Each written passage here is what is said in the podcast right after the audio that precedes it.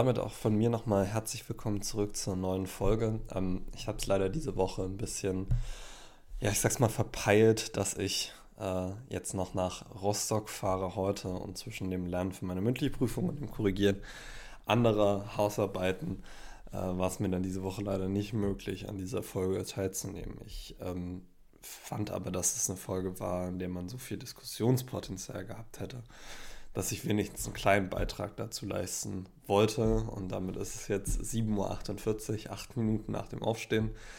Ähm, und ich stehe hier, um zu versuchen, ein bisschen zu verdeutlichen, was gerade bei den Packers wirklich los ist. Und ähm, ich glaube, man muss das Offensichtliche vorwegschießen.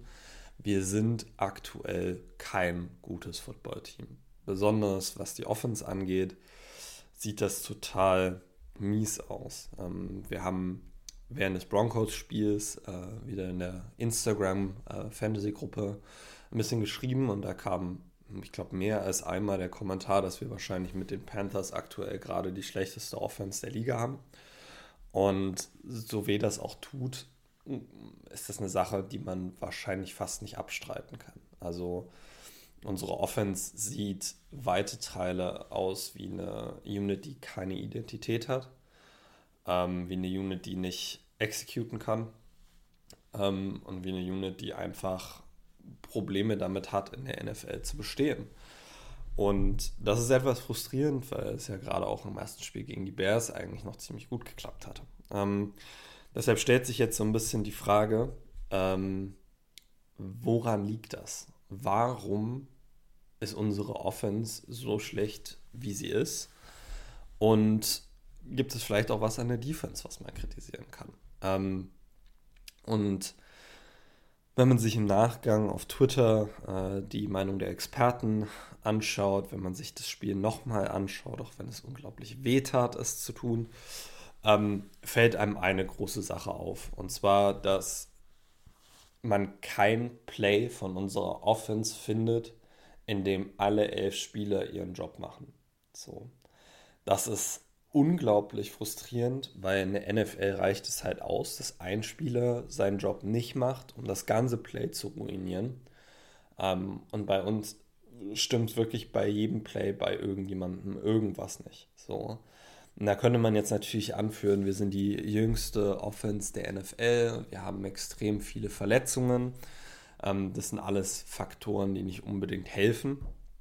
Ähm, das Hauptproblem ist und bleibt aber am Ende des Tages, dass die Spieler nicht exekuten. Und wenn man jetzt nur auf Jane Reed, Tucker Craft abstellen würde, dann würde ich ja noch sagen, dass ein Rookie ist. Es ist in Ordnung, dass Tucker Craft nicht jeden Block setzt. Aber ähm, es sind unsere Veterans. Es sind Josh Myers, John Ronnie Jr., Josiah DeGuara, Romeo Dubs, die konstant ihren Job nicht machen. Und das macht es natürlich schwer für so eine junge Offense zu bestehen, wenn du keinerlei Veterans um dich herum hast, die zum einen dich leiten, äh, dir zeigen, was du besser machen musst, aber es auch selber schaffen, ähm, Plays zu exekuten. So. Ähm, da könnte man jetzt natürlich sagen, gut, okay, man hätte sich mehr Veterans holen sollen in der Offseason, ist sicher auch ein Argument. Ähm, ich persönlich bin ein sehr großer Freund von dem Ansatz gewesen, den wir gewählt haben, dass wir einfach sagen, wir nehmen die Growing Pains und wir gehen komplett jung. Ähm, da muss man aber auch dazu sagen, dass, glaube ich, keiner erwartet hatte, dass es so schrecklich aussieht. Ähm, und vor allen Dingen hätte auch keiner erwartet, dass selbst die Spieler, die wir schon ein bisschen länger in der Offense haben, so wenig exekuten können. Und gerade mit Josh Myers und John Ryan Jr. haben wir zwei Guys in unserer Interior Offensive Line, die uns routinemäßig das Running Game kaputt machen, ähm, was dazu führt, dass Teams unser Running Game eigentlich überhaupt nicht mehr respektieren. Weil wenn du das Running Game mit vier Defensive Linemen stoppen kannst, brauchst du halt keine Linebacker, äh, die bei Play Action auch den Lauf respektieren. So. Ähm, und das macht natürlich den Rest der Offense dann auch nochmal umso schwieriger, weil wenn du ein Team hast, das einfach nur immer vier Leute gegen dich schicken kann, egal ob es Pass Rush oder Run Stop mäßig ist, ähm, hast du halt viel mehr Leute in Coverage und gerade für, für einen First-Year-Starter in Jordan Love ist das halt wirklich nicht ideal. Ähm, und da muss man sich die erste Frage stellen, wie kann es bitte sein, dass wir Veterans haben, die auch durchaus in den vergangenen Jahren schon ganz gute Leistungen gezeigt haben, die jetzt ähm, keine guten Leistungen mehr zeigen. Und ich glaube, Simon und ich haben das schon ein paar Mal angesprochen, aber ähm, was bei diesem Team immer wieder auffällt, ist, dass das Coaching einfach nicht stimmt. Ähm, am einfachsten verdeutlicht man das meiner Sicht, äh, aus meiner Sicht daran, dass jedes Team, was irgendeine Teamsportart spielt, manchmal Spiele hat, wo man rauskommt und einfach heiß ist, wo man einfach Bock hat zu gewinnen und wo einfach wirklich alles richtig läuft. Ich glaube, jeder, der Teamsport betreibt, weiß, dass es irgendwann mal ein Spiel gibt, in dem man einfach heißer ist als der Gegner auf den Sieg. Und ähm, in der gesamten Matt LeFleur-Zeit, muss ich sagen, fällt mir kein Spiel ein, in dem wir einfach so heiß waren, dass wir den Gegner vollkommen dominiert haben. So. Es wirkt so, als ob einfach die Grundeinstellung der Spieler schon immer nicht bei 100% ist und sich das dann auch aufs Feld translated. Und ähm, zusätzlich dazu muss man ja auch sagen, dass auch unsere Positional Coaches einfach keinen guten Job machen, weil was haben wir bitte für Spieler, die sich in den letzten Jahren wirklich so gut entwickelt haben, dass man sagen konnte, das sind Breakout-Spieler, das ist irgendwie, ähm, die Posi Positionsgruppe hat sich extrem entwickelt. Das gab es einfach nicht so wirklich. Wir haben dieses Jahr aus meiner Sicht genau zwei wirkliche oder vielleicht drei wirkliche Konstanten. Ähm, das ist Aaron Jones, wenn er fit ist. Das ist Zach Tom auf Right Tackle und Coy Walker auf Inside Linebacker und vielleicht noch Rasul Douglas. So. Rashan Gary taucht leider auch im Running Game immer mal wieder ab. Äh, die Safeties sind zwar solide, aber auch nicht wirklich hyper beeindruckend. Und wenn man sich das anschaut, muss man sich fragen, was haben die Coaches die ganze Zeit mit denen gemacht? Warum nehmen unsere Spieler keine Schritte nach vorne, sondern wenn dann eher Schritte zurück? So. Das kann einfach nicht sein. Und gerade was die Offense angeht, kann man jetzt darauf abstellen, was auch Kurt Bankert gesagt hat ähm, in seinem Tweet, dass die Packers Offense einfach nicht sehr spielerfreundlich ist, dass sie veraltert ist ähm, und dass es da mal einen neuen offensiven Ansatz bräuchte. Und ähm, auch wenn ich sagen muss, dass es durchaus einen Grund gibt, warum Kurt Bankert in Maui sitzt und Madden spielt und nicht mehr in der NFL Quarterback ist, ist das ein Punkt, bei dem er wahrscheinlich nicht wirklich Unrecht hat. So. Ähm, diese Offense braucht einfach systematisch einen neuen Ansatz, weil es scheint so, als ob die gegnerischen Defenses unsere Offense sehr schnell verstanden haben. Wahrscheinlich, weil sie sehr veraltert ist man sich mit der Art von Offense schon sehr gut auskennt. Wir brauchen aber meiner Ansicht nach auch ein verbessertes Coaching, damit wieder Spieler besser gemacht werden und nicht Schritte zurücknehmen. So. Ähm, da muss man sagen, was machen wir da jetzt in der Offseason? Tauschen wir den kompletten Coaching-Staff aus, inklusive Matt LeFleur? Das wäre eigentlich auch Harakiri, weil man das nächste Jahr eigentlich als Entscheidungsjahr für Jordan Love ausgemacht hat. Also man wollte nächstes Jahr genau schauen, kann Jordan Love einen zweiten Vertrag rechtfertigen. Und jetzt muss man sich die Frage stellen, inwiefern äh, würde es die Entwicklung von Jordan Love auch komplett kaputt machen, wenn man jetzt den gesamten Coaching-Staff inklusive Matt LeFleur austauscht. Das ähm, würde ich tatsächlich sogar kritisch sehen. Das Problem ist, die Positional Coaches sind aus meiner Sicht wirklich einfach nicht haltbar. Ähm, und ich vertraue Matt LeFleur nicht, dass er so drastische personelle Kon äh, Konsequenzen um sich herumzieht, dass das nächstes Jahr besser ist. Also glaubt ihr, dass Matt LeFleur den kompletten Coaching-Staff austauscht? Ich glaube es wirklich auch nicht, aber es gibt keinen einzigen Positional Coach bei uns, der es wirklich verdient hätte, nach dieser Saison noch angestellt zu sein bei uns, weil keine der Positionsgruppen hat sich verbessert. So.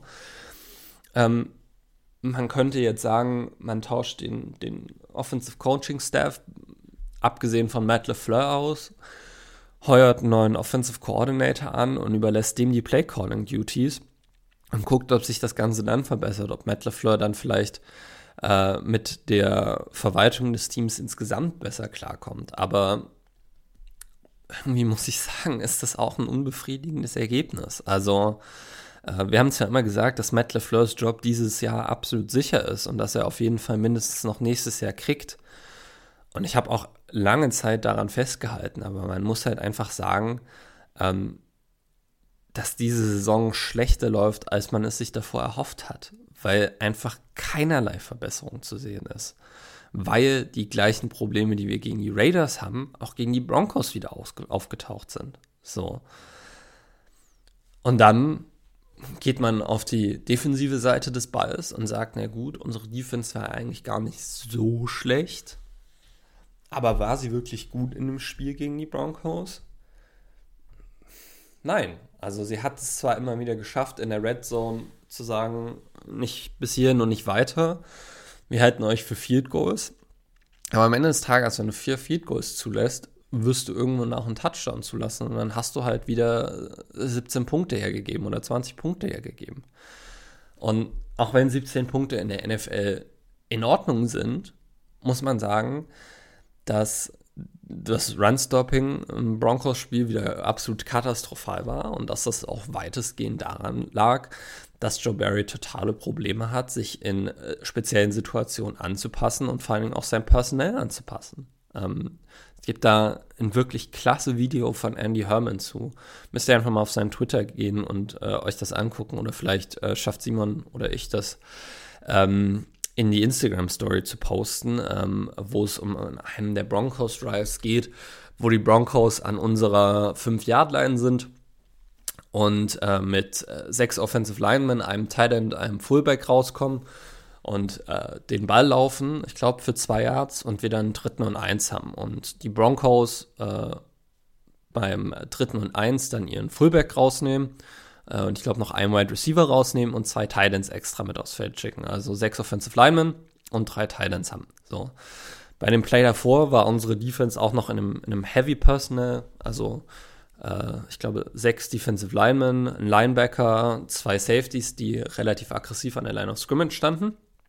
Ähm, und in dem Moment, in dem die Broncos substituten, also ihre Spieler auswechseln, haben die Packers so viel Zeit, wie sie wollen, um ihr Personal auch auszuwechseln. So, jetzt würde man sagen, okay, wir sind schon in der Heavy, im Heavy Personal, wir bringen vielleicht noch ein Heavy Personal mehr, also einen schweren Jungen mehr aufs Spielfeld. Ähm, und wie haben die Packers das gematcht? Die Packers haben äh, mit Colby Wooden und Carl Brooks zwei äh, relativ massige Defensive Linemen rausgenommen und haben dafür Isaiah McDuffie und Keaton Nixon reingebracht. Also, wo die Broncos nochmal ein Stück heavier gehen, gehen wir ein ganzes Stück leiter. Und was passiert? Die Broncos laufen den Ball für einen Touchdown äh, in die Endzone. Ich glaube, es war allerdings das Play, was dann zurückgenommen wurde wegen der Strafe. Aber das ist so eine Defensive Adjustment, von der man sich fragt, warum? Warum macht ihr das? Das ergibt überhaupt keinen Sinn. Und das ist so eine Sache, die zieht sich durchs ganze Spiel. Also wir können das Running Game ja zum Teil nur so schlecht stoppen, weil wir es einfach nicht hinkriegen, unser Personal, unser Personal wirklich effektiv anzupassen. So. Und deshalb muss man am Ende des Tages auch sagen, für wie viel in diese Defense investiert wurde, ist das, was wir von Joe Barry rauskriegen, nicht genug. So. Das heißt, eigentlich müsste auch der Defensive Coaching Staff ausgetauscht werden. Vielleicht die Positionscoaches nicht so sehr wie Joe Barry, weil man sieht schon manchmal ein bisschen Verbesserung ähm, in, unserer, in unserer Defense. Aber ich glaube einfach, dass diese Defense absolut das Potenzial hat, dominant zu sein und dass Joe Barry es einfach nicht schafft, es aus den Jungs rauszuholen. So. Ähm, und dann der dritte Aspekt, den man jetzt mal ganz kurz erwähnen muss, ist, dass wir am Ende des Tages, auch was die Tiefe des Kaders angeht, einfach kein sehr gutes Team ist, sind. Ähm, man merkt immer wieder, dass wenn sich einer unserer Starter verletzt, man gleich total in Panik gerät, weil es keine ordentlichen Backups so richtig gibt. So. Ne, wenn man sich andere Teams in der NFL anschaut, die können dann auch mal ähm, einen Ausfall ver verkraften, weil da noch ein Backup dahinter ist, der zumindest NFL serviceable ist. Aber das ist ja bei uns größtenteils auch überhaupt nicht der Fall. Ich glaube, die einzige Positionsgruppe, in der wir ein bisschen Raum für Verletzungen haben, sind unsere Cornerbacks und das auch nur, weil Carrington Valentine halbwegs ordentlich spielen kann. So. Ähm, ich habe noch einen Tweet von Andy Herman gesehen, in, der, in dem er die letzten ähm, oder alle ähm, Day One und Two Picks von Brian Gutenkunst aufgelistet haben. Es waren insgesamt 30. Äh, und die kategorisiert hat in Hits, äh, ein Spieler, bei dem man sich noch nicht klar ist, was es ist, und Busts oder halt schlechte Spieler. So. Und äh, in die Kategorie von schlechten Spielern kamen 16 und in den Kategorien zwischen äh, gut und wissen wir noch nicht, waren dann natürlich 14 Spieler ein, eingetaktet. Das heißt, 16 der Spieler, die wir in den ersten drei Runden genommen haben, sind nicht gut. Äh, gut von den Spielern waren, glaube ich, fünf oder sechs und die anderen waren to be determined. So. Und da muss man sich jetzt wirklich mal die Frage stellen, ob Brian Gutenkunst noch haltbar ist. Und gerade bei dem Track Record in den ersten drei Runden, gerade wenn man sich die fehlende Tiefe des Kaders anschaut, muss man sagen, ist Brian Gutenkunst für mich nicht mehr haltbar, leider. Ähm, ich habe Brian Gutenkunst viel verteidigt, weil ich durchaus seinen Ansatz, das Team zu bauen, mochte und weil ich auch bis heute sage, dass der Jordan Love Pick nicht blöd war jeder, der jetzt auf die zwei MVP-Jahre von Aaron Rodgers hinweist, äh, muss auch darauf hinweisen, dass das Jahr davor von Aaron Rodgers alles andere als MVP-mäßig aussah. Natürlich sind wir trotzdem 13 und 3 gegangen. Natürlich hätte man an der Stelle einen anderen Quarterback picken können, aber die Hoffnung war ja, dass ein Quarterback wie Jordan Love nicht nochmal so weit fällt, dass wir den kriegen könnten. Und ich glaube auch weiterhin an Jordan Love. Ich glaube weiterhin, dass er unser Franchise-Quarterback sein kann, wenn die Situation um ihn herum ein bisschen besser ist und die Leute ihm vielleicht auch mal aushelfen würden und nicht dazu zwingen würden, Hero Ball zu spielen. Hashtag Romeo Dubs Drops. Ähm, aber am Ende des Tages muss man sagen, dass Brian Gutenkunst Karriere in Green Bay davon abhängt, ob er es schafft, um Jordan Love ein Team zu bauen, was für Jordan Love erfolgreich sein kann. Und da kann man jetzt sagen, was man will. Brian Gudenkunst hat die letzten zwei Jahre viel damit verbracht, auf die Wünsche eines anderen Quarterbacks zu hören und das Team so zu bauen, wie es der andere Quarterback will. Ähm, nur um dann jetzt einen klaren Cut zu machen und zu sagen, wir lassen alle Veterans weg und wir gehen komplett young. So das ist ein Ansatz, der, den ich wie gesagt immer noch nicht so schlecht finde, aber der sehr mutig ist und der absolut schief gegangen ist bisher in dieser Saison. So. Und wenn man sich das mal vor Augen führt, muss ich sagen, dass ich keine Ahnung habe, wie man am Ende des Jahres rechtfertigen soll, dass Brian Kunst noch einen Draft bekommt, um dieses Team zu bauen. Ähm, weil bei allem, was man sagen kann, die Tiefe unseres Teams wirklich die größte Schwachstelle ist. Und dafür ist er verantwortlich. So. Das Fazit daraus, wir haben gegen die Broncos nicht nur ein schlechtes Spiel gezeigt, wir haben vor allen Dingen auch ein Spiel gezeigt, in dem wir uns 0, gar nicht verbessert haben. Und das nach unserer Bye Week. Ähm, wir sind in der Tiefe nicht gut genug.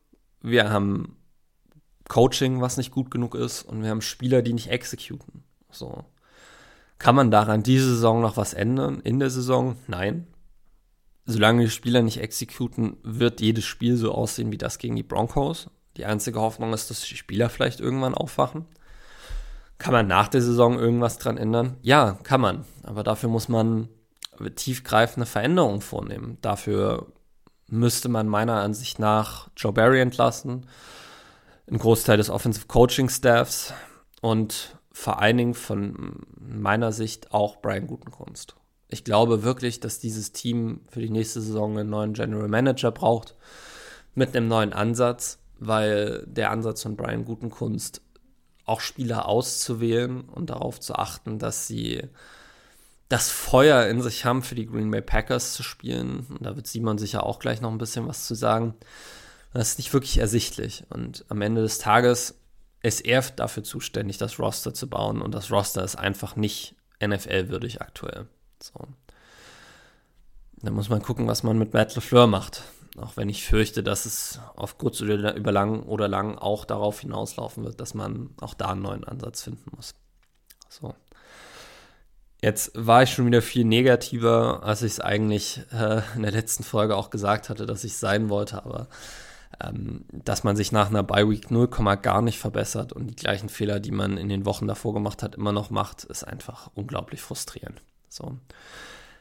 Noch kurz ein paar schnelle Worte zum Vikings-Game. Ähm, wir sind vollkommen zu Recht Underdogs in dem Spiel. Ähm, ich würde sagen, ich würde vorhersagen, das Spiel wahrscheinlich verlieren. Ähm, mein Lieblingstipp aktuell ist 24-10 und leider sehe ich mich gezwungen, auch an dem festzuhalten. Ich glaube nicht, ähm, dass wir unsere Fehler abstellen können und solange wie wir unsere Fehler nicht abstellen können und immer wieder die gleichen Fehler machen, kann ich es nicht rechtfertigen zu sagen, dass ich auf die Packers setze. Hot Takes. Ähm, Hot Take Nummer 1 ist, wir gewinnen tatsächlich ein Spiel. Nein. Ähm, ich glaube, durchaus, dass John Love das Potenzial hat, ein Breakout-Game zu haben, ähm, wenn die Spieler um ihn herum äh, ihm aushelfen.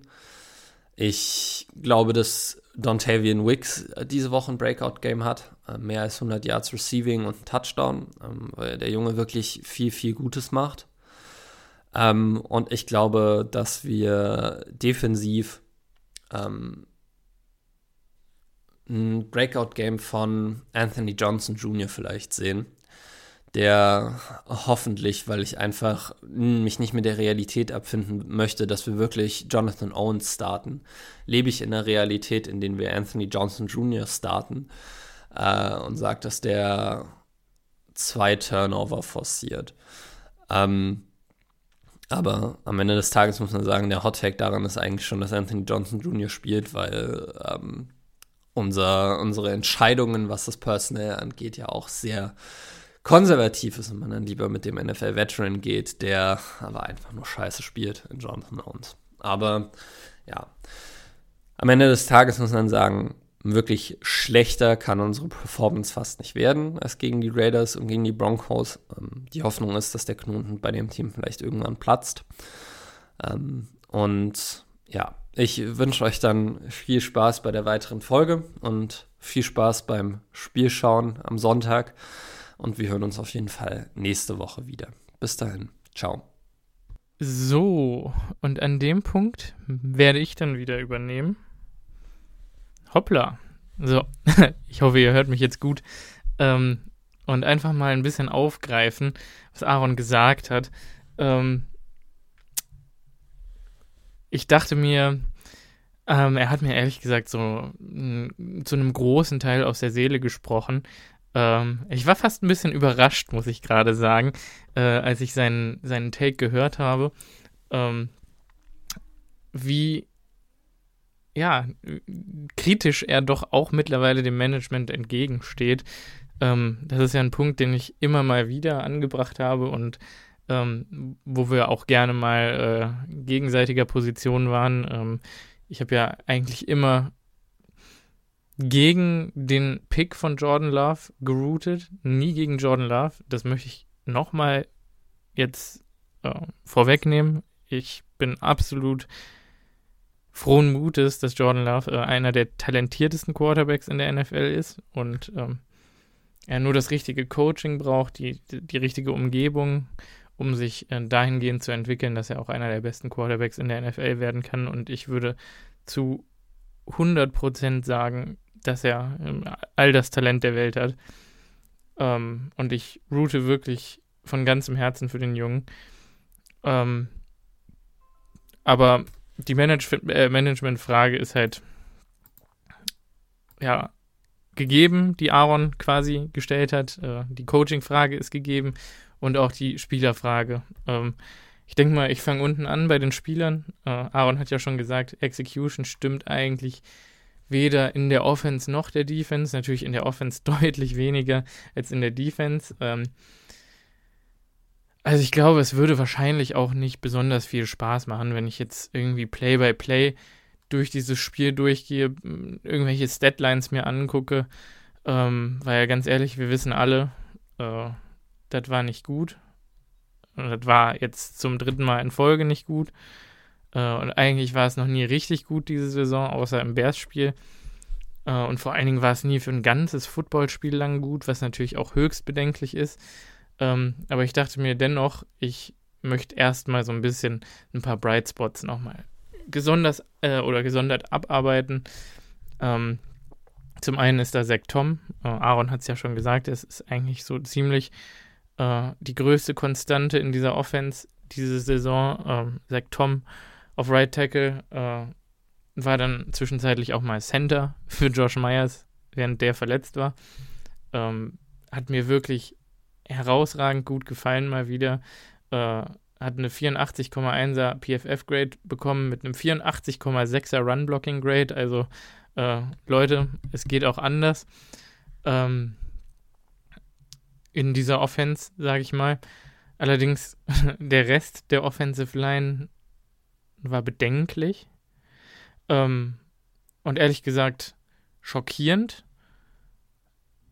Also ich habe da wirklich also ich habe vor der Folge ja noch gesagt, äh, eigentlich ist das der perfekte Aufbaugegner und gerade für unsere Offensive Line, die haben gerade, die Broncos haben äh, Frank Clark zum Beispiel abgegeben ähm, und haben jetzt wirklich einen, einen jungen oder relativ jungen, unerfahrenen und vor allen Dingen nicht besonders talentierten Pass Rush da auf dem Feld. Äh, da müsste man sich wahrscheinlich nicht so viel Sorgen machen. Äh, insgesamt war das, denke ich mal, auch Pass-Blocking-wise äh, wo wir ja noch dachten, das macht unsere Line halbwegs vernünftig, äh, war das, denke ich, das schlechteste Spiel der Saison mit Abstand. Also wirklich mit großem Abstand. Ähm, also Elkton Jenkins, Rashid Walker, Josh Myers und ganz ehrlich auch John Runyon Jr. Ähm, haben mir überhaupt gar nicht gefallen. John Runyon ging noch halbwegs, weil er eben neben Zach Tom gespielt hat. Äh, ich denke mal, äh, wir weisen ja auch immer wieder darauf hin, dass es ähm, für Offensive Linemen manchmal auch einfach da, darauf ankommt, äh, dass man äh, neben einem guten Spieler spielt äh, und dann werden quasi die eigenen Schwächen dadurch so ein bisschen kaschiert. Runyon hat eben nun mal Acton, ähm, nicht Acton, äh, äh, Zach Tom neben sich stehen und das, davon profitiert er, weil ganz ehrlich, gut gefallen tut er mir jetzt auch nicht gerade. Also gerade was Passblocking angeht, hat, hat er, also er hat tatsächlich auch von PFF einen 41,8er Grade bekommen. Ähm, nicht gut. Äh, Myers und Rashid und Elton Jenkins haben jeweils eine Strafe bekommen. Ähm, ganz ehrlich, Rashid Walker, äh, wir haben ihn jetzt wochenlang eigentlich verteidigt und ich glaube auch immer noch, dass er alles hat, äh, um in der NFL ein Starter auf der Tackle-Position zu werden. Aber Rashid Walker wirkte gegen diesen wirklich nicht besonders guten Pass-Rush der Denver Broncos einfach überfordert.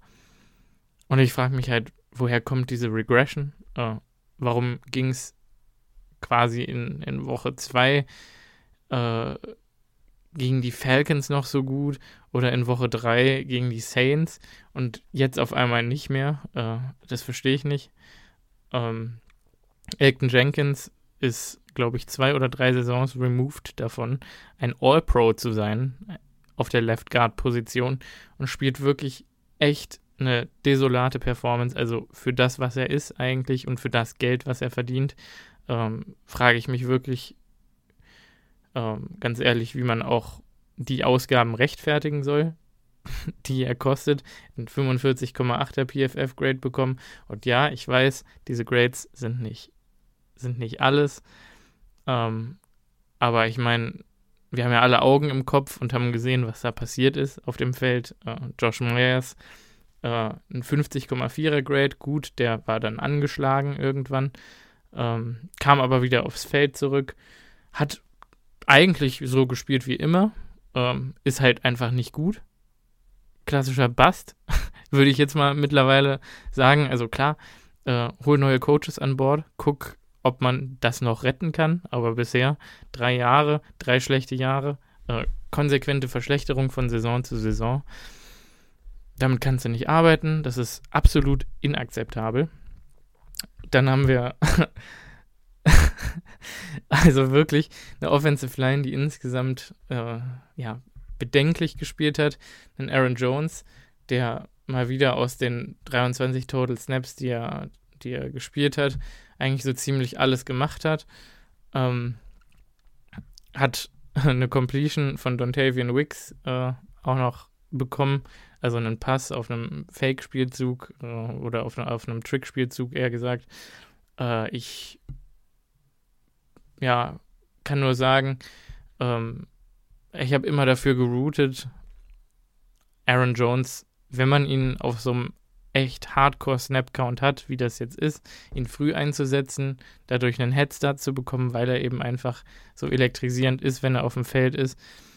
Äh, das hat Matt LaFleur, glaube ich, auch versucht, also quasi zu sagen, ähm, wir nutzen jetzt Jones, um irgendwie äh, einen Vorteil zu kriegen, früh im Game, damit wir dann von vorne das Spiel mal gestalten können. Ich meine, das kennt dieses Team nicht. Dieses Team kennt keine Führungen über längere Zeit. Es kennt das nicht, von vorne zu spielen. Wir haben in den letzten vier Spielen sechs Punkte in der ersten Halbzeit erzielt. Ähm, es ist, also gerade unsere Ersthalbzeitsleistungen sind absolut desolat. Aaron Jones konnte halt auch nur so viel tun bei dem Blocking. Ähm, also ich meine, Zach Tom kann ja nicht alleine äh, eine ganze Front 7 wegblocken. Ähm, das wissen wir, glaube ich, alle. Ähm, ich muss sagen, ähm, die Carries, die wir sowohl von Dylan als auch von Jones als auch von Wilson über Außen gesehen haben, ähm, um jetzt mal nicht zu sagen, dass gar keine Verbesserung da war in der Execution unserer Offense, äh, waren eigentlich ganz in Ordnung alle. Auch AJ Dillon hat, glaube ich, wahrscheinlich das beste Spiel dieser Saison gemacht. Ähm, was auch natürlich eine ja, brauchbare Entwicklung ist, sage ich mal. Ähm, weil ich das Gefühl hatte, dass ähm, mal abgesehen davon, dass Jones natürlich wichtig ist für unser Spiel und dass es nicht sein kann, dass wir auf einen Running Back, dem wir einen Arsch voll Kohle bezahlen, äh, nur 20 Snaps pro Spiel zurückgreifen können. Das kann nicht sein, by the way, will ich auch nochmal sagen. Auch hier muss man die Geldfrage stellen, genau wie bei Elton Jenkins. Wie rechtfertigt man den Preis? Ähm, aber so ist es nun mal. Äh, der wird bezahlt und wenn Jones auf dem Feld ist, ist es auch wert. Äh, was ich eigentlich sagen wollte, ist, unsere Receiver haben tatsächlich blocking-wise mir nicht so schlecht gefallen wie in den Spielen davor. Also da gab es immer mal wieder Plays über Außen, ähm, wo die Execution zumindest halbwegs gepasst hat, wo, wo vielleicht, äh, klar, das Timing ist immer noch mal ein bisschen off und die Technik, äh, wir haben halt jetzt nun mal nicht mehr Mercedes Lewis, Alan Lazard und, äh, und Co. auf dem Feld, die da ähm, ja alles in Grund und Boden blocken. Ähm, oder auch ein MVS war ja auch ein, also echt mit der Zeit dann wirklich ein guter Blocker. Äh, aber da habe ich auf jeden Fall Verbesserungen gesehen und das sind eben auch die Fundamentals, die ich eigentlich schon letzte Woche angesprochen habe, wo ich gerne äh, sehen würde, dass man zumindest das mal verbessert, um dann äh, eben ja überhaupt die Grundlage für, für ein Spiel zu legen.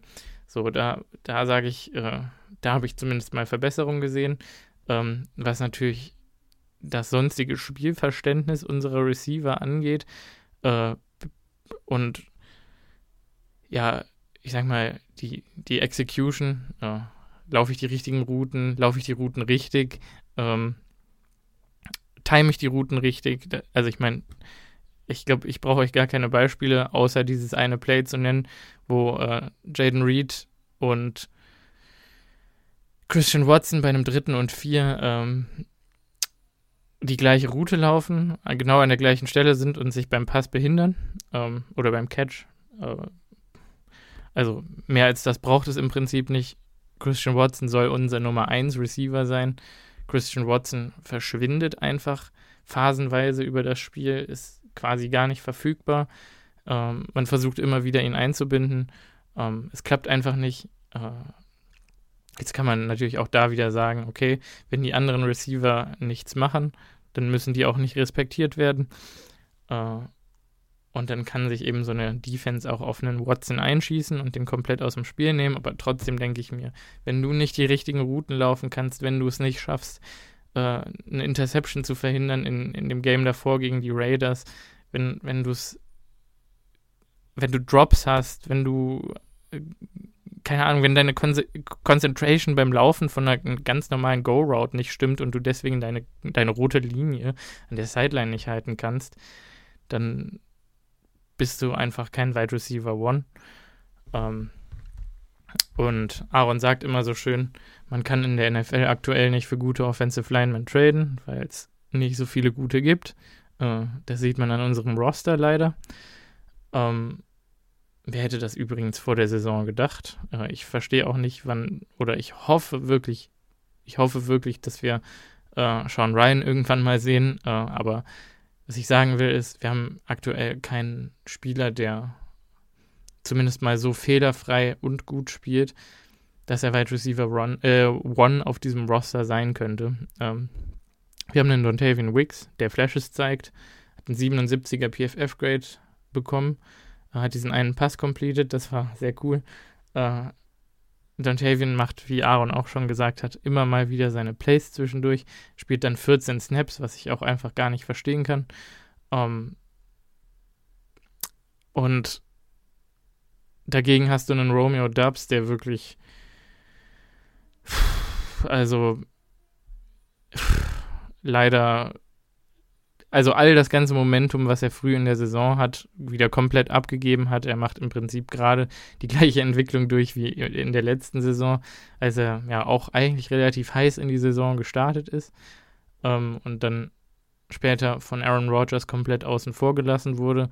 Vielleicht kriegen wir gerade so ein bisschen so einen Geschmack davon, weshalb das so war letztes Jahr und dass das nicht einfach nur daran lag, dass Rodgers äh, gesagt hat, ne, äh, ich mag den nicht oder wie auch immer, äh, sondern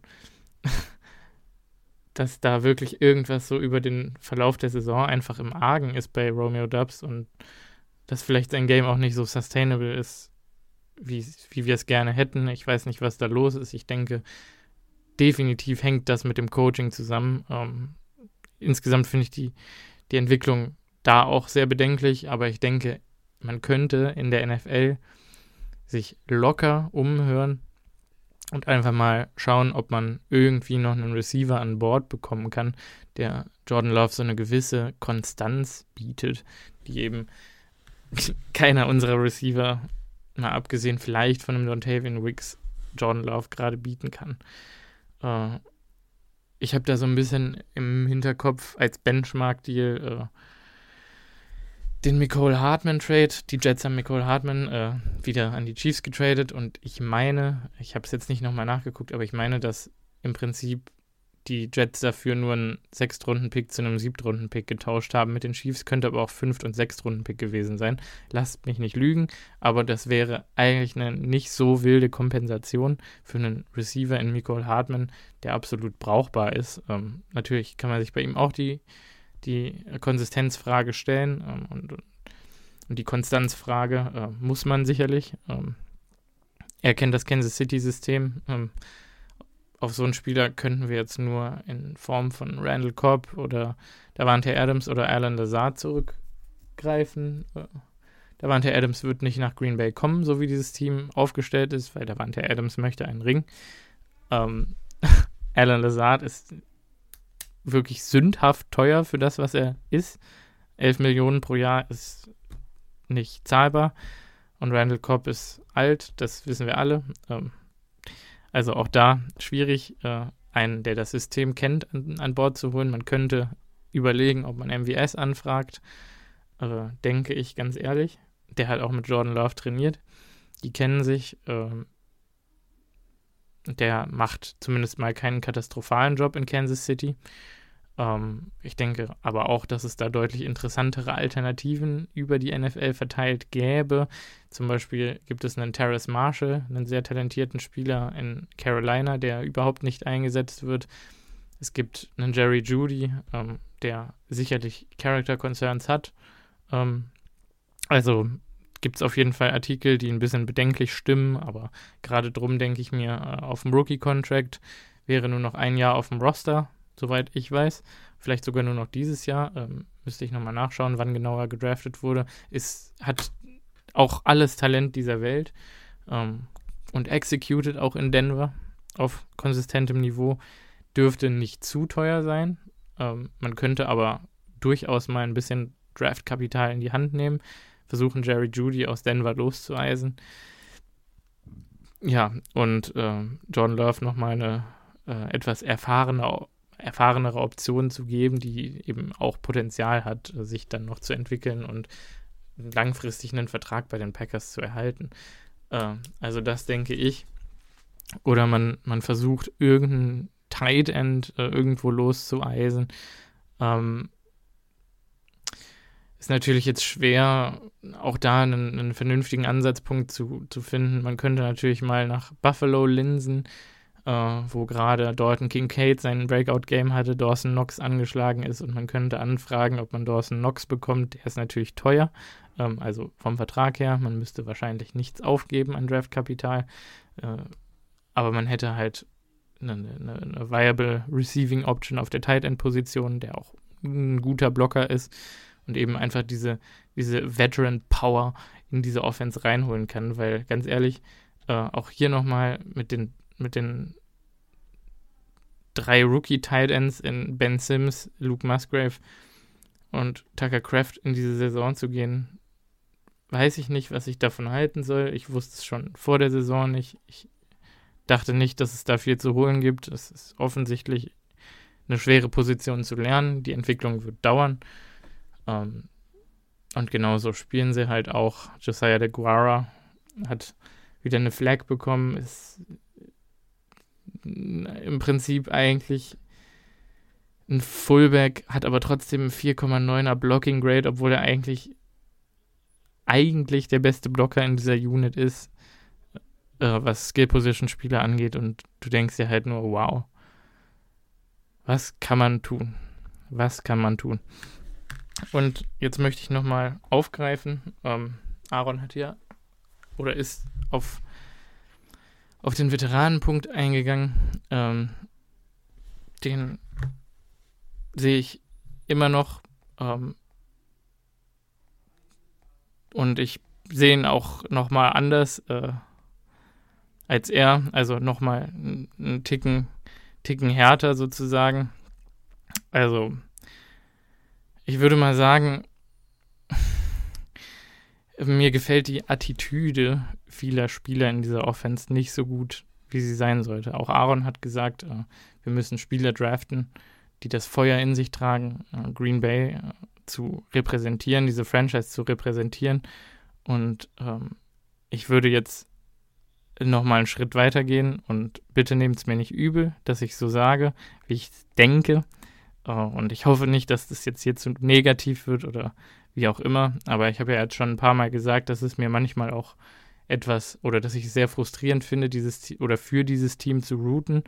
Ähm, damit meine ich ähm, im Speziellen solche Fälle wie Romeo Dubs gerade. Ähm, und nochmal, ich stehe voll hinter Jordan Love und hinter diesem Team, aber ich verstehe, sage ich mal, die, die, die Entwicklung nicht. So. Ähm, und ich glaube, dass das nicht nur am Coaching liegt und nicht nur daran, dass wir keine Veterans auf diesem Roster haben. Ich glaube, beides könnte besser sein und vielleicht wäre die Situation dann gar nicht da. Ähm, allerdings denke ich mir auch, äh, Romeo Dubs gab es ja letzte Saison diese Situation, dass eben seine Snaps sich verringert haben, seine Targets sich verringert haben, seine Catches, seine Plays und ähm, dann irgendwann auch seine Catch-Quote, also sein Selbstbewusstsein. Ähm, und das hat ihn offensichtlich unzufrieden gemacht. Das tut mir sehr leid. Äh, da ist mein Wecker losgegangen. Ähm, es hat ihn offensichtlich unzufrieden gemacht. Und ganz ehrlich, ich kann es auch verstehen. Ähm, was ich schon letzte Saison nicht gut fand oder sehr uncool fand, war, äh, es gab diesen ellenlangen Report. Ich weiß nicht, wer von euch da draußen ihn gelesen hat. Ähm, wir haben auf jeden Fall auch in mehreren Folgen darüber gesprochen. Ähm, es war ein Report äh, von einem Insider, glaube ich, einem anonymen Insider, der eben äh, viele Statements von den Rookie-Receivern oder von den jüngeren Receivern in diesem Locker-Room äh, äh aufgenommen hat. Äh, besonders gekennzeichnet von Romeo Dubs, der sich darüber beschwert hat, dass in dieser Offense äh, quasi nicht darauf gehört wird, was jüngere Spieler sagen nicht auf den Input gehört wird und dass man sehr in verfahrenen alten Prozessen von den alten Säcken, die da in Rain sind, in Anführungszeichen, äh, ja, sich verfangen hat und, und das nicht aufgelockert wird und das einfach eine toxische Atmosphäre für junge Spieler sei. Ähm, damit hat er, glaube ich, auf den Approach des Quarterback Rooms äh, der Packers äh, um Aaron Rodgers ähm, vor allen Dingen abgezielt und, äh, sag ich mal, auf die Art und Weise, wie Game Planning betrieben wurde, wie äh, junge Receiver in dieses Team eingebunden wurden. Äh, er hatte damals das Gefühl, dass man nicht genug auf ihn zugekommen ist, ihm nicht genug verziehen hat und ihn nicht, nicht genug an die Hand genommen hat. Ähm, und jetzt muss ich nochmal sagen, ich bin ja selber jung, äh, ungefähr so alt wie Romeo Dubs und ich kenne es absolut, wenn man in einen Raum voller Älterer geht, die wissen, was sie tun. Und das sage ich ganz bedacht.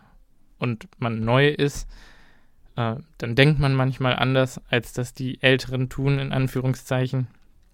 Dann äh, hat man sicherlich coole und innovative Vorschläge, wie man gewisse Prozesse ändern könnte. Also das gilt jetzt für die gesamte Arbeitswelt und nicht nur für Football und nicht nur für, den, für das Game Planning von einem Offensive Game Plan in den, bei den Green Bay Packers. Ähm, und ich denke, dass immer, wenn man äh, junge Leute an Bord holt, dass man damit äh, ja, eine ne, ne frische Vision an Bord holt, äh, extrem viel über seine blinden Flecke lernen kann. Ähm, quasi das, was man nicht sieht, was man aber besser machen könnte und dass man, wenn man denen zuhört, auch eine ganze Menge lernen kann. Und äh, ich bin mir zu 100% sicher, dass bei den Green Bay Packers dafür Offenheit bestanden hat und dass man quasi intern über Gespräche diesen, also hätte regeln können, dass man sich nicht gehört fühlt, nicht verstanden fühlt an Romeo Dubs Stelle und dass man auch hätte erzählen können, okay, äh, also an seiner Stelle, was muss ich leisten, damit ihr mir vertraut und mir zuhört, äh, damit ich meinen Input dann auch anbringen kann.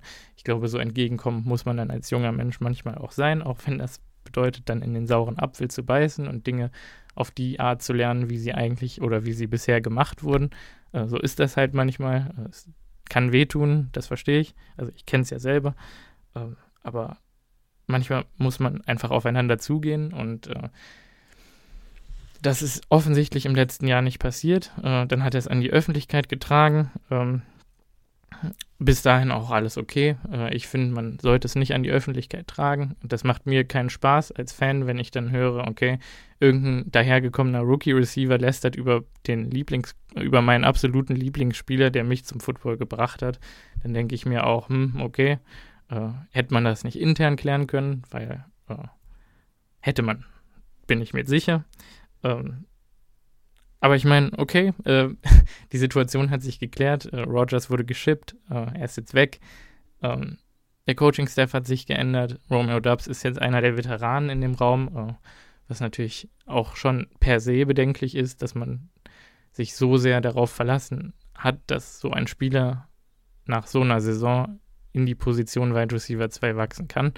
Ähm, und ich will ihn nicht zu sehr runtermachen, weil ich weiß, dass auch er extrem talentiert ist. Und ich meine, schaut euch die ersten zwei Spiele dieser Saison an, vielleicht auch die ersten drei. Und ihr seht wirklich, wirklich einen tollen Romeo Dubs. Einen, der Spaß macht und bei dem es extrem Freude macht, sich mit ihm zu freuen und äh, ja, wo es einfach schön ist zuzuschauen. Äh, genau. Ähm, aber ihm wurde, wie gesagt, der Weg freigeräumt. Es wurde gesagt, okay, Romeo, wir sehen dein Talent, wir vertrauen dir, mach was draus. Ähm, du musst aber dieses Team auch tragen. Ähm, jetzt war er sogar Wide Receiver 1 die ersten Wochen ohne Christian Watson auf dem Roster und ich finde, er hat seinen Job fürs Erste echt gut gemacht und ich dachte, wow, cool, äh, extreme Resilienz gezeigt, äh, gezeigt, okay, dieses Rumgeheule, da hab, äh, hat man vielleicht den falschen Hals bekommen, dieses Öffentliche, und ähm, er hat es quasi in sich und er zeigt jetzt der Welt, äh, äh, hallo, ich bin Romeo Dubs und äh, ich kann das. Ähm, und jetzt haben wir über Wochen hinweg eine Verschlechterung seiner Leistung beobachten können. Äh, eine Verschlechterung der Execution. Die Hände sind im Prinzip wieder auf dem Niveau, auf dem sie am Ende der letzten Saison waren. Ähm, und ich dachte mir so ein bisschen, ah, same old, same old. Uh, Butterfinger Romeo ist wieder zurück. Um, ähm, und bitte nehmt mir das wirklich nicht übel, dass ich jetzt so über ihn herfahre. Um, ähm, aber ihm wurde der Weg freigeräumt, ihm wurde das Vertrauen von dieser Franchise eingeräumt, ein Team mit einer immens großen Fanbase zu repräsentieren, wo wirklich Leute sich Woche ein, Woche aus einfach darauf freuen, ihm beim Footballspielen zuzuschauen. Und ehrlich gesagt, wenn man diese Vorgänge der letzten Saison in Betracht zieht und jetzt sieht, dass er im Prinzip doch sich eigentlich nicht so richtig verbessert hat, aber eben irgendwie so corny sich in der Öffentlichkeit äußert oder geäußert hat, dann ähm, denke ich mir im Nachhinein, hm, okay, zeig doch mal wenigstens ein bisschen mehr Herzblut, wenn du auf dem Feld bist. Zeig nicht diese, diese Verliererkörpersprache irgendwie. Und klar, es ist schwierig, wenn man, wenn man in einem Monat nur verliert. Ähm, und Russell Douglas hat das auch ganz schön in einem Interview gesagt. Ähm, wir hassen das zu verlieren und wir hassen auch die schlechte Stimmung hier, aber das muss sich ändern. Und erst dann können wir wieder anfangen zu gewinnen. Und ich glaube, Romeo Dubs ist so ein bisschen die Epidemie davon, wenn man ihm beim Spielen zuguckt, ähm, dass einfach auch das Mindset gerade nicht da ist. Und das ist im Prinzip ähm, die Wurzel auch dessen, was Aaron Rodgers eigentlich immer wieder bei der Pat McAfee Show angesprochen hat, über den Scouting-Prozess im Draft und äh, wo gerade Aaron und ich auch eigentlich immer froh waren, dass wir nicht mehr nur noch so draften. Ähm ich nehme das jetzt kurz schon mal vorweg. Ähm wir haben jahrelang unter Ted Thompson diese Roster so gebaut, dass die Spieler quasi interviewt wurden, ihren Charaktertest bestehen und dass dann erst in, in zweiter Linie auf das Talent geachtet wird oder geschaut wird, auf das, die rohe physische Gewalt, die so ein Spieler mit sich bringt. Ähm, und in erster Linie quasi geschaut wird, okay, ist das ein Typ, der resilient sein kann, der bereit ist, für diese Franchise durchs Feuer zu gehen, der Bock darauf hat, diese Fanbase zu repräsentieren und mit der, mit der Stadt Green Bay zu interagieren, da was zu zeigen, zu leisten, ähm, ja, verfügbar zu sein und äh, eben 100% für diese Franchise zu geben. Und äh, da ist denke ich mal, manchmal äh, das Talent ein bisschen auf der Strecke geblieben, äh, bei dieser Art zu draften. Äh, natürlich wurde nicht nur so gedraftet und das ist jetzt alles über den Daumen gebrochen so ein bisschen, aber das war, denke ich mal, früher mehr die Mentality und Rogers hat ja immer wieder darauf hingewiesen, dass das, also diese Charakterfrage eigentlich die wichtigste ist, wenn du einen Spieler zum Team holst. Äh, sprich, ich stelle nicht das Talent von Romeo Dubs in Frage, sondern so ein bisschen den Charakter und das auch sinnbildlich für einen Großteil dieser Offense, nicht für Jordan Love, ähm, aber für einen Großteil dieser Offensive Line, für die ganzen jungen Receiver und die Tight Ends. Ähm, sind sie diese Charaktere? Ähm, wissen wir nicht. Bei manchen sieht es so aus, als wären sie es nicht. Ähm, sie haben eben auch keine Veteranen dabei oder wirklich Aaron Jones, von dem sie es lernen können, was zu dünn ist. Es ist einfach zu dünn. Aaron Jones lebt das, was ich gerade beschrieben habe, diese Charakterfrage und hat zusätzlich noch das Talent.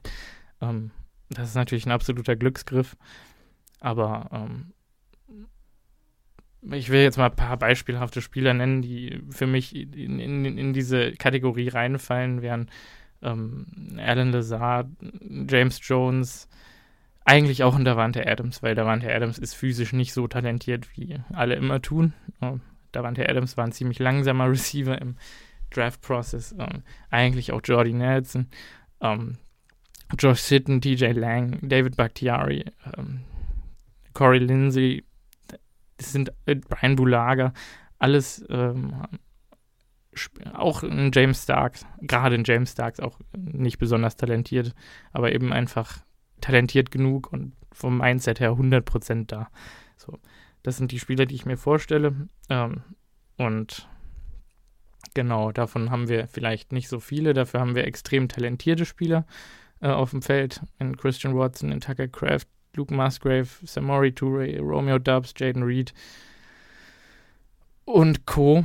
Ähm, also wirklich Spieler, die es physisch drauf haben, die einfach feilschnell sind, die die geborenen Athleten sind und ähm, eben niemanden, der sie so ein bisschen an die Hand nehmen kann, um sich in die Charaktere zu entwickeln, die ich mir quasi für die Green Bay Packers vorstelle und die mir mein ganzes Leben den meisten Spaß gebracht haben, wenn ich die Packers angefeuert habe. Eigentlich auch John Kuhn, natürlich Nummer 1 Spieler, der diese Sache repräsentiert.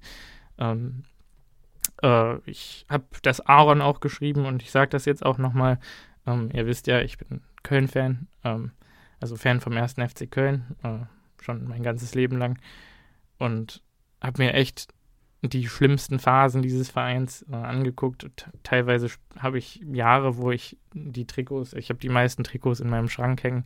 Ähm, und ich habe Jahre, wo ich keinen Spielernamen auf meinem Trikot drauf habe, weil es keinen Spieler, mal abgesehen von Jonas Hector, von dem ich dann fünf habe, äh, gab, dessen Trikot ich mir kaufen wollte.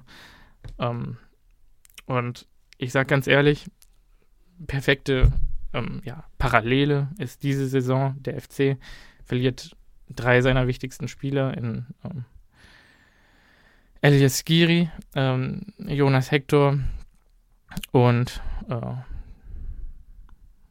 drei seiner wichtigsten Spieler. Ich glaube, es sind zwei. Äh, nagelt mich jetzt nicht drauf fest. Ich denke, es sind zwei. Die beiden sind die wichtigsten gewesen. Er setzt sie nicht vernünftig oder eigentlich gar nicht.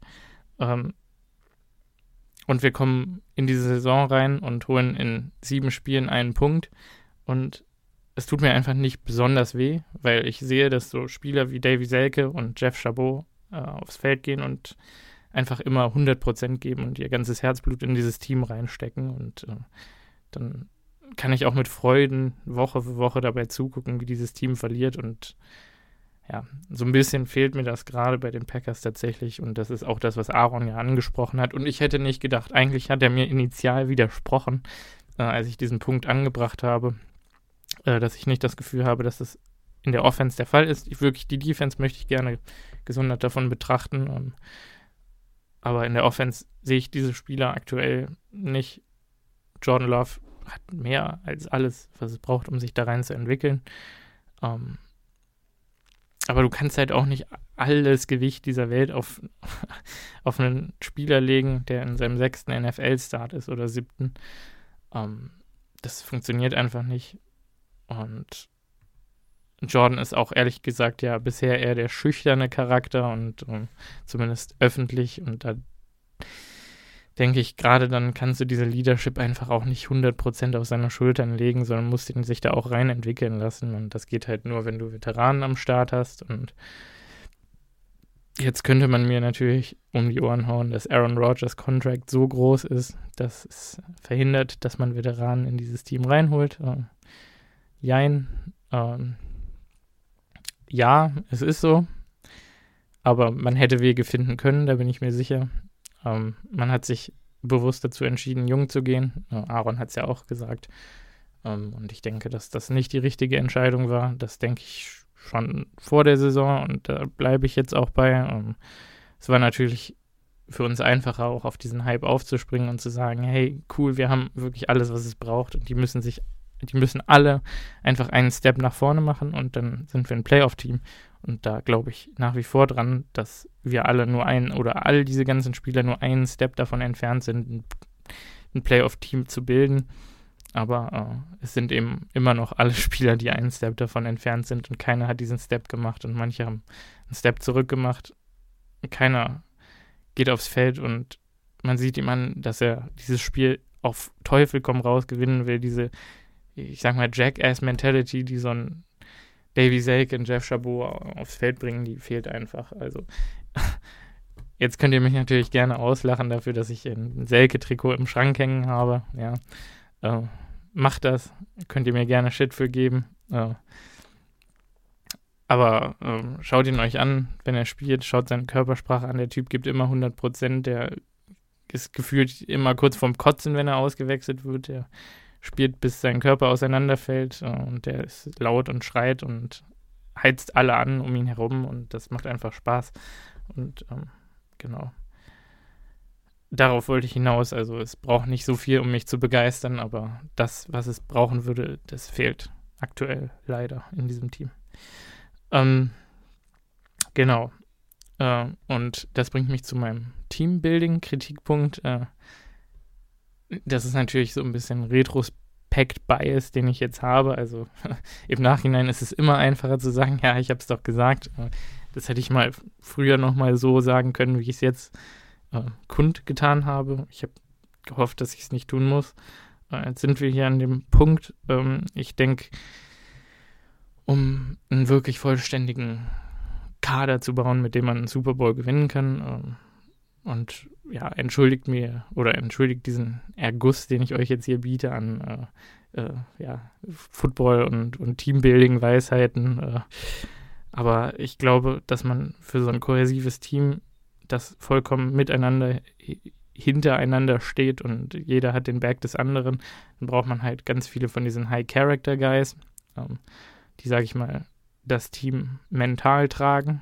Ähm, so Locker-Room-Guys eben wie ein Mercedes Lewis, das war die letzten Jahre und ein Randall Cobb und ein Aaron Rodgers, auch wenn es ihm immer abgesprochen wird, ein David Bakhtiari, der auch, denke ich, äh, extrem fehlt. Ne? Und da ist auch einfach ein bisschen Pech dabei. Also wir haben nicht nur kein Glück dieses Jahr, sondern eben auch noch Pech.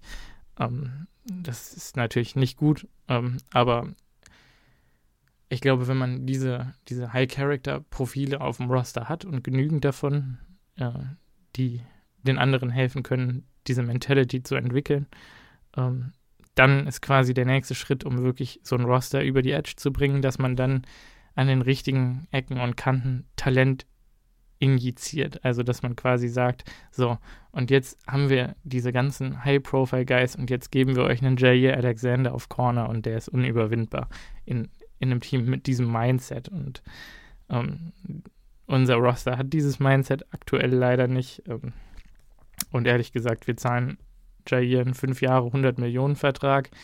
Und Jair ist nicht dieser Typ Leader, sondern mehr so dieser Typ, also ich meine, der hat halt seinen Swagger und er weiß, dass er einer der besten Corner der NFL ist, aber er kann, glaube ich, dieses Team nicht auf seinen Rücken nehmen und sagen, ich bin der Leader und ihr folgt mir alle und wir gewinnen jedes Spiel dieses Jahr. Das ist einfach nicht sein Game. Ähm, könnt mir gerne widersprechen, wenn ihr das anders seht. Ich sehe es so und ich denke, bei dem Roster, was wir aktuell haben, brauchen wir eigentlich einen Jair Alexander nicht. Er ist in dem Fall einfach total overpaid, nur aus unserer Perspektive. Äh, sagen wir mal, die 49ers hätten jetzt die Chance, für Jair zu traden, würde ich sagen, wäre es 100% worth it. So, und das ist der Unterschied. Ähm, und das Problem mit dieser Defense auch, denke ich. Ähm, die Defense ist deutlich besser als die Offense, aber die Defense hat eben auch diese High-Profile-Guys.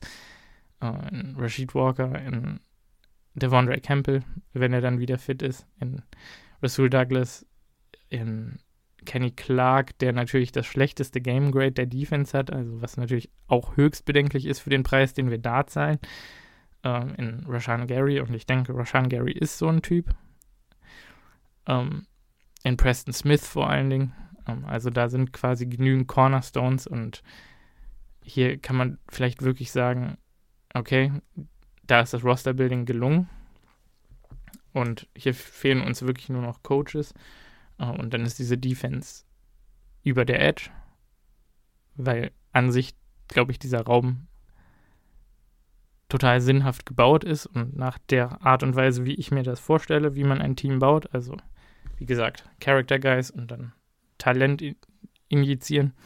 Ähm, genau. Und ja, ich weiß leider nicht, ob unsere Offense das aktuell in sich hat. Äh, ich bin definitiv davon ab, dass ich nochmal einem Team empfehlen würde, das gleiche zu machen wie wir und zu sagen, go young, weil Aaron hat es schon ganz schön äh, in Worte gefasst. Niemand hätte erwarten können, dass es so schlecht aussieht. Ähm, Genau. Ja. Und wirklich, lasst mich auch nochmal sagen, ich will euch hier nicht predigen, äh, seid gegen Romeo Dubs, sondern unterstützt ihn und äh, ja, liked seine Bilder, kommentiert bei ihm, keine Ahnung, was auch immer.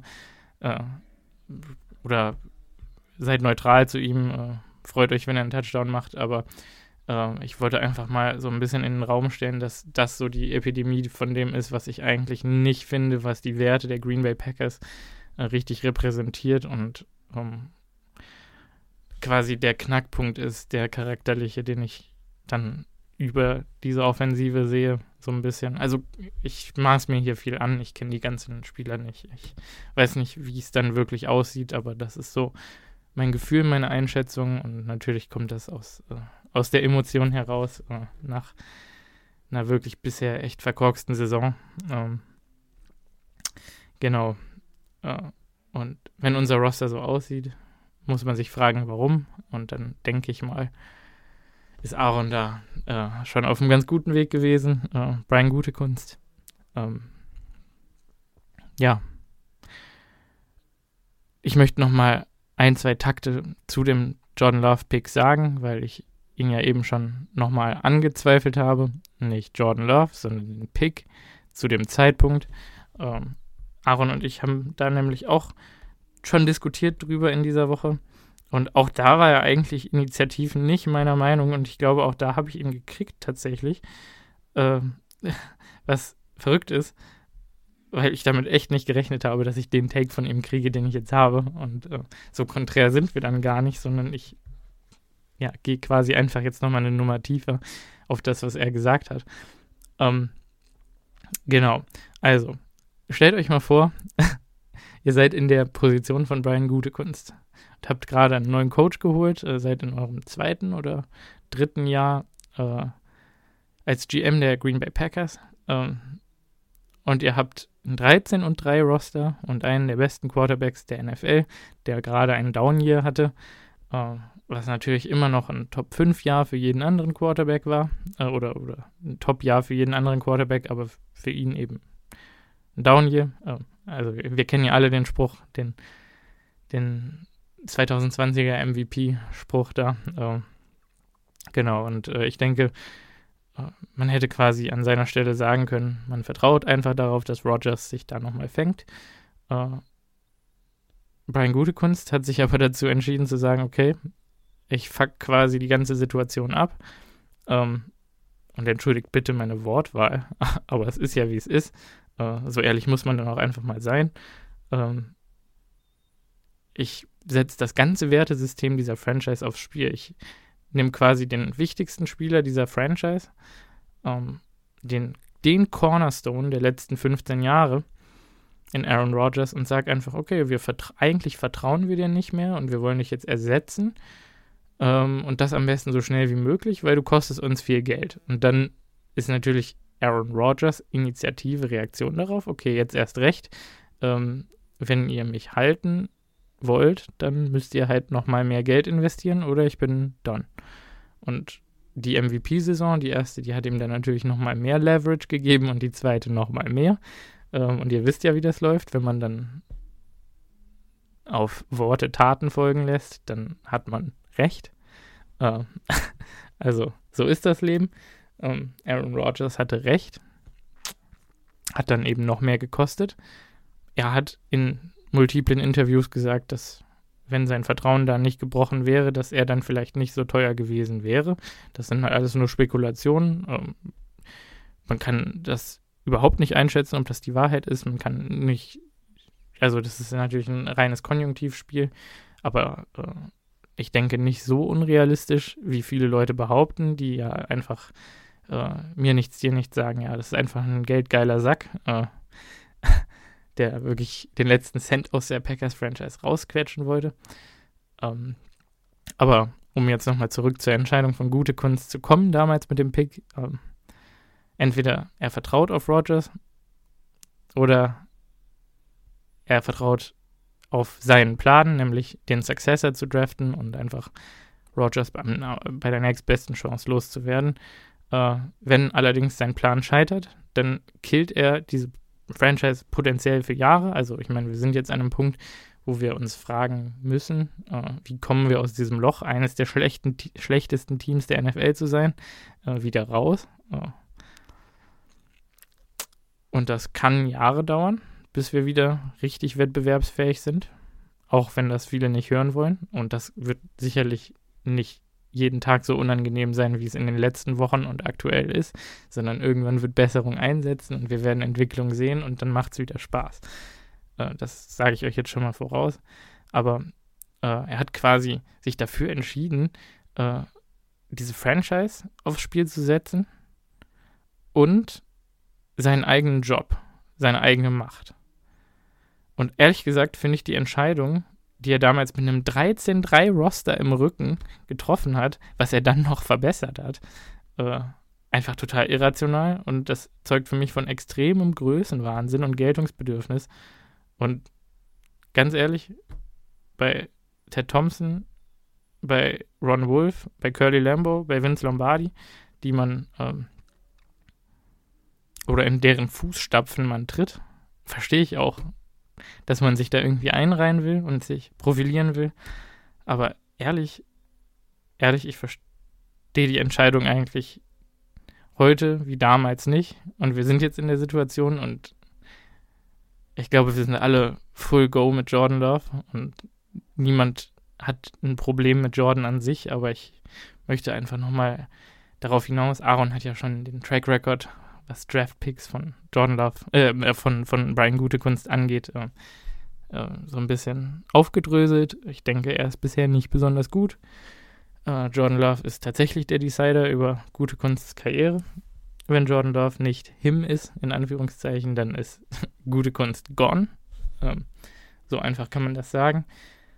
Aber ganz ehrlich, äh, ich bin auch der Meinung, dass gute Kunst gerne auch schon jetzt gone sein kann. Äh, ich glaube nicht, dass er diesem Team irgendwas geben kann noch in diesem Jahr.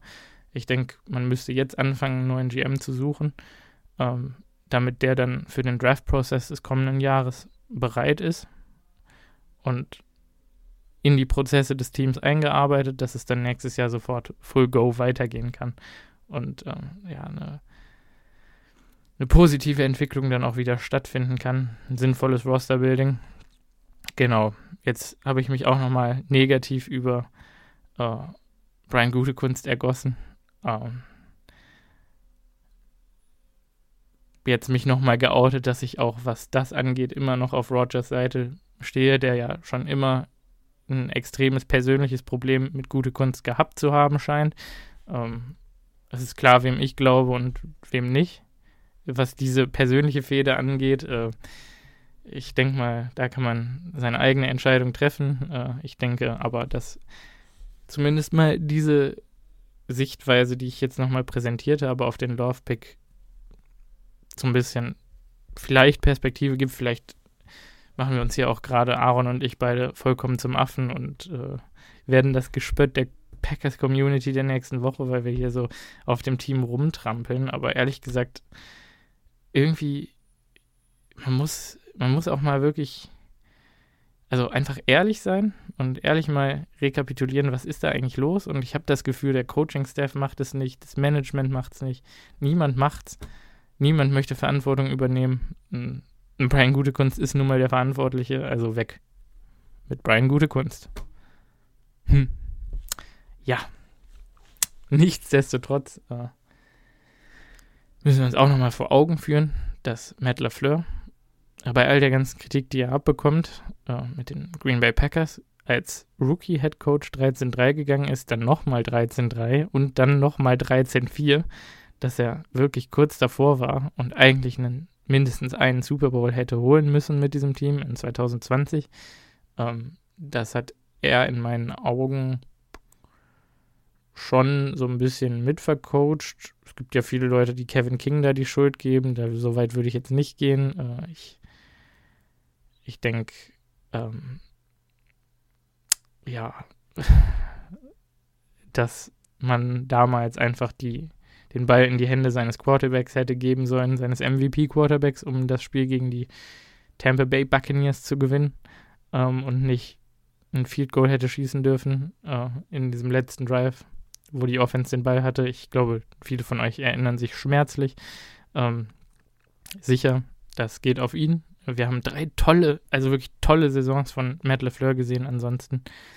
Ähm, klar, es gab immer wieder kleine Spiele, wo es nicht geklappt hat, aber alles in allem ähm, hat er, glaube ich, alles, um das Ruder rumzureißen. Und es ist wirklich beileibe kein schlechter Football-Coach. Und wenn einer dieses Team aus der Misere retten kann, dann er.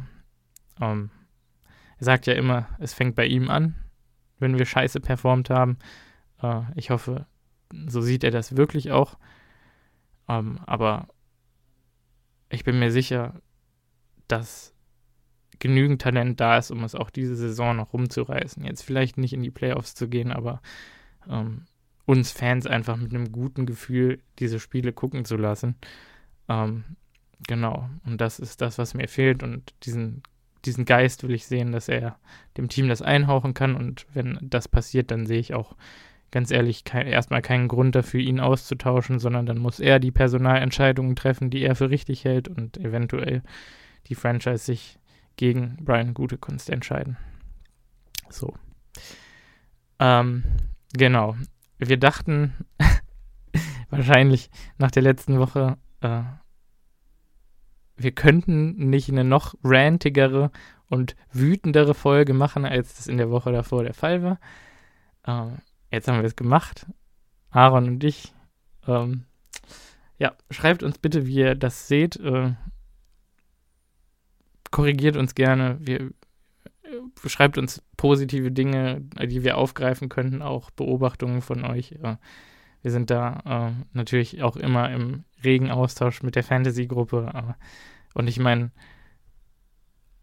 ich will auch wirklich nicht damit suggerieren, dass es kei keinen Spaß macht, dieses Team zu unterstützen. Also wenn Aaron und ich nicht mit vollem Herzblut dahinter wären, dann würden wir nicht eine Stunde 20 Inhalt für euch kreieren äh, an einem Mittwochabend nach einem langen Tag, äh, beziehungsweise Mittwochmorgen beim Aaron. Ähm, so, also kriegt das bitte nicht in den falschen Hals, aber das musste jetzt hier einfach mal raus. Also das macht mir keinen Spaß, wenn das Mindset der Spieler nicht stimmt. So, und damit bedanke ich mich bei euch fürs Zuhören. Ähm,